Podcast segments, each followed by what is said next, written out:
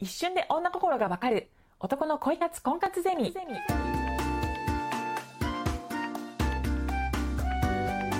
ポッドキャスト一瞬で女心がわかる男の恋活婚活ゼミは、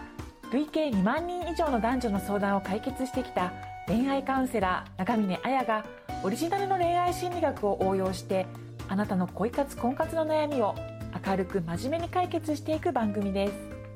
それでは本日の番組をお楽しみください。は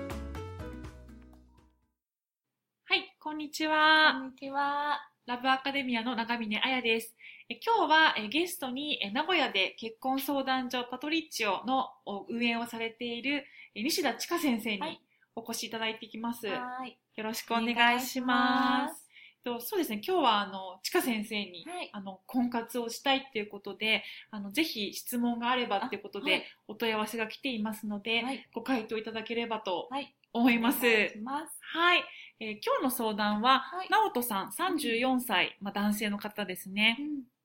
うん、現在私は34歳で婚活中です。結婚相談所に32歳の女性を紹介され、先日初デートをしました。そこまでは良かったのですが、初デートした数日後、またお会いしたいと連絡したところ、ぱったりと返事をくれなくなりました。LINE は既読になっているそうですね。で、もう5日ほど返事がありませんが、断られたものと思った方が良いのでしょうか。紹介された方は可愛らしいルックスの優しそうな女性で、初デートをする前に連絡を取り合った時は、1日以内には LINE で返事をくれていました。初デートの時は最初はお互い緊張していましたが、時間が経つにつれて話も弾み、良い雰囲気になったと思ったのですが、もしかしたら忙しくて返事ができなかったり、返事を忘れているだけかもしれませんが、かなり時間が経ってから返事が来ることってあるのでしょうか。お断りしたいと思っておられるなら、お断りしたいと連絡をいただければ、お相手の気持ちを尊重しようと思っていますが、全く連絡がないのですごく不安です。ってことで、なんかこう、お問い合わせをいただいてるんですけど、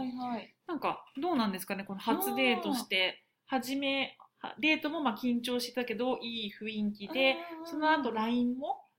いい感じに続いていたと。でも、なんか突然返事がなくなっちゃって、5日ほど経過してるっていう時に、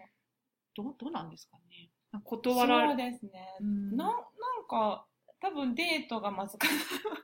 デートがまずかった。それまで結構いい感じにね、毎日、そうですね。撮ってたんですよね。そうですね。で、デートした数日後、またお会いしたいと連絡をしたところ、ぱったり、また会いたくないってことなんですかね。多分そうですね。なんか、どんなところが、ちょっとね、相談だけではわからないところもあると思うんですけど。でも女の子って結構、その男性を目の前にしてつまらない態度とか、あんま取らないですよね。取らないですね。だからちょっと表向きな態度っていうか、それはよそ行きの顔、その女の子の。で、女の子はそのよそ行きばっかりさせてくる人のことを選ばないですよね。ああ、それは婚活の現場でもそうなんですね。そうですね。私もちょっとよく相談である時に思ったのが、なんかよそ行きの私しか見ないっていう人に、女性ってよく相談でもあるのが、本当の私を分かってほしいっていう風に皆さん言うんだけど、その男性側ってその顔が可愛いとか、なんかけなげそうで優しそうで可愛らしいっていうの求め、自分の理想ですよね。理想を投影してるっていうか、あとはなんか自分に従順であるとか、いつもニコニコいてくれるっていう風に、ちょっと、なんていうの、極端な言い方をすると、女性にホステス役っていうか、を求めてるみたいな。だから本当の私を見てるんじゃなくて、そういう風にあなたの理想通りに振る舞ってくれる私の方が好きなんでしょうみたいな、なんかそういう感じに。そうですね。それよく婚活でもありますね。やっぱり女の子ってなんだろ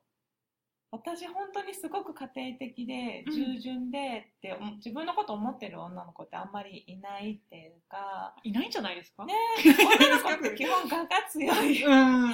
普通ですからね。それが女の子のいいところだから、なんか結構その自分の本当のとこ分かってない。って、うん、交際してても彼が分かってくれてないって思ってる女の子いますね。うん、いや本当なんか日本の文化ってのもあると思うんですけど、なんかこう昭和的な、なんか男は仕事、女は家庭的っていう時に、なんか男性がね、すごく女性を理想化してしまうっていうか、本当に、特に思うのが、年齢を、例えば20代の時も恋愛をしなかった、30代になったっていう風に恋愛をしないでいくと、女性のなんか、理想っていうか、なんか妄想が高まっていっちゃって、なんか、処女がいいとか、なんか顔はなんか、例えばね、なんかこう、可愛くなきゃダメだみたいな、なんかちょっとそういうところで、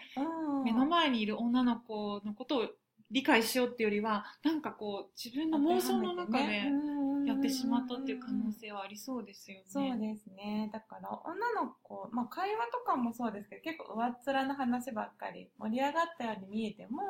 割と表面的なことしか喋ってないとか、じゃあ本当になんか本当にその女性に対してどんな人だろうとか、どんなことを感じてるのかなっていう風に、なんかありのまま見てあげるって結構大事っていうことかもしれないですね。なんか結構あとネガティブなことは突っ込んではいけないと思ってる男性多いですね。例えば相手がバツイチだったら、自分からバツイチって言ってるのに、そのことに触れずに話を進める。そうするとなんか女の子って逆に傷つくっていうか、ちょっと聞いてほしい、ね、別にそんな言っちゃいけないことなんてないっていうか、ね、なんかもうやっぱさらけ出した人の方を好きになるから、それをこう上手に引っ張り出してあげると、例えばまあ親が離婚してるとかっていう話とか出たら、もうそれ辛かったねみたいな聞いてあげるとか、なんかそうすると他の人と違う、この人こんなに私の本当のとこ聞いてくれたみたいに、そこ怖がりすぎてみんな突っ込まないから、すごい上っ面な話になって。でも本当もう結婚ってことを考えてお互い来てるわけですから、なんかね、本当にバツイチだって女性本人が言ってるのに、なんか男性としては気遣ってね、そっとしておいてあげようって多分思うと思う。聞いちゃいけないんだなみたいな勝手にね。でも女性って本当感情移入してほしいっていうか、分かってほしいっていうのがあるから、どんな体験だったのとか、それは辛かったねとかね、言ってくれた方が、さらけ出した方がいいってことですね。じゃあもしかしてそういうデートがちょっとできていなかったっていう。そうですね。会話もなんかもしかしたら女性が気を使って話を振ってくれてたのかもしれないですよね。表面的に盛り上がってる。本当女性って本音言わないですからね。言わないですね。そんなよく知りもしない人に。そこ女性は本音を言わない。しかもオープンにさらけ出していくっていうのが結構大事だよっていう時に、じゃあどうなんですかね、そのもしじゃあ5日間連絡来ないっていう時にお断りしたいと思ってるなら、連絡をいただければっていう時に、なんかどんな対応をしていけば。そうです。多分これも大手さんなんだと思うんですよね、状況から察するに。そうですね、なんか別の方の相談の時に、大手の結婚相談所だと本当に仲人さんが相手に入ってくれないから自分で察し合うっていう。でももう仲人さんがちかさんのとこみたいな入ってれば、お断りするしないっていうのは調整してもらえるんですもんね。そうですね、もうお断り来てたら、もうお断りが来るか続くかしかないので、結婚相談所って。でもどうなんですかね、じゃあもし大手だとした時に、ずっと連絡をなんか待ち続けるっていうよりかは。そうですね、でも、まあ、だから自分の気が済むように。そうですね。もししたいんだったら、もう一度連絡してみて、で、もう全然来なかったら諦める。そうですね。じゃあ、なんか、まず自分が納得するように、彼女に確認するかしないかっていうのも決めるっていうことと、やっぱり、その女性っていうのは本音を言わないから、もしかして表面的な会話だけだったら、全然本当の私のこと分かってくれてないのねと思っちゃうから、なんかむしろ表面だけじゃなくて、本当に本音のところを話していくってことを気をつけるっていう、そんな感じですかね。そうですね。なんかじゃあそんな感じで直人さんが頑張ってくれるといいかなっていうふうにそうですね、まだね34歳だからね、お若い、うん、いけますよね、いけますいけます、うんうんうんうん、そうですね、なんかこうここでね、なんかこうもうずっと返事を待ってその女性ともどうしていいかわからないし、うん、先にもね進めないってことだと思い切って聞いてみるっていうのも大事かもしれないですね。そうですね、うん、わかりました。じゃあ直人さんそのように頑張ってください。はい、頑張ってください。はい、じゃあ今日ちか先生どうもありがとうございました。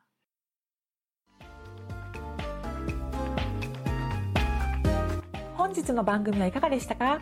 番組を聞いていただいたあなたにプレゼントがあります。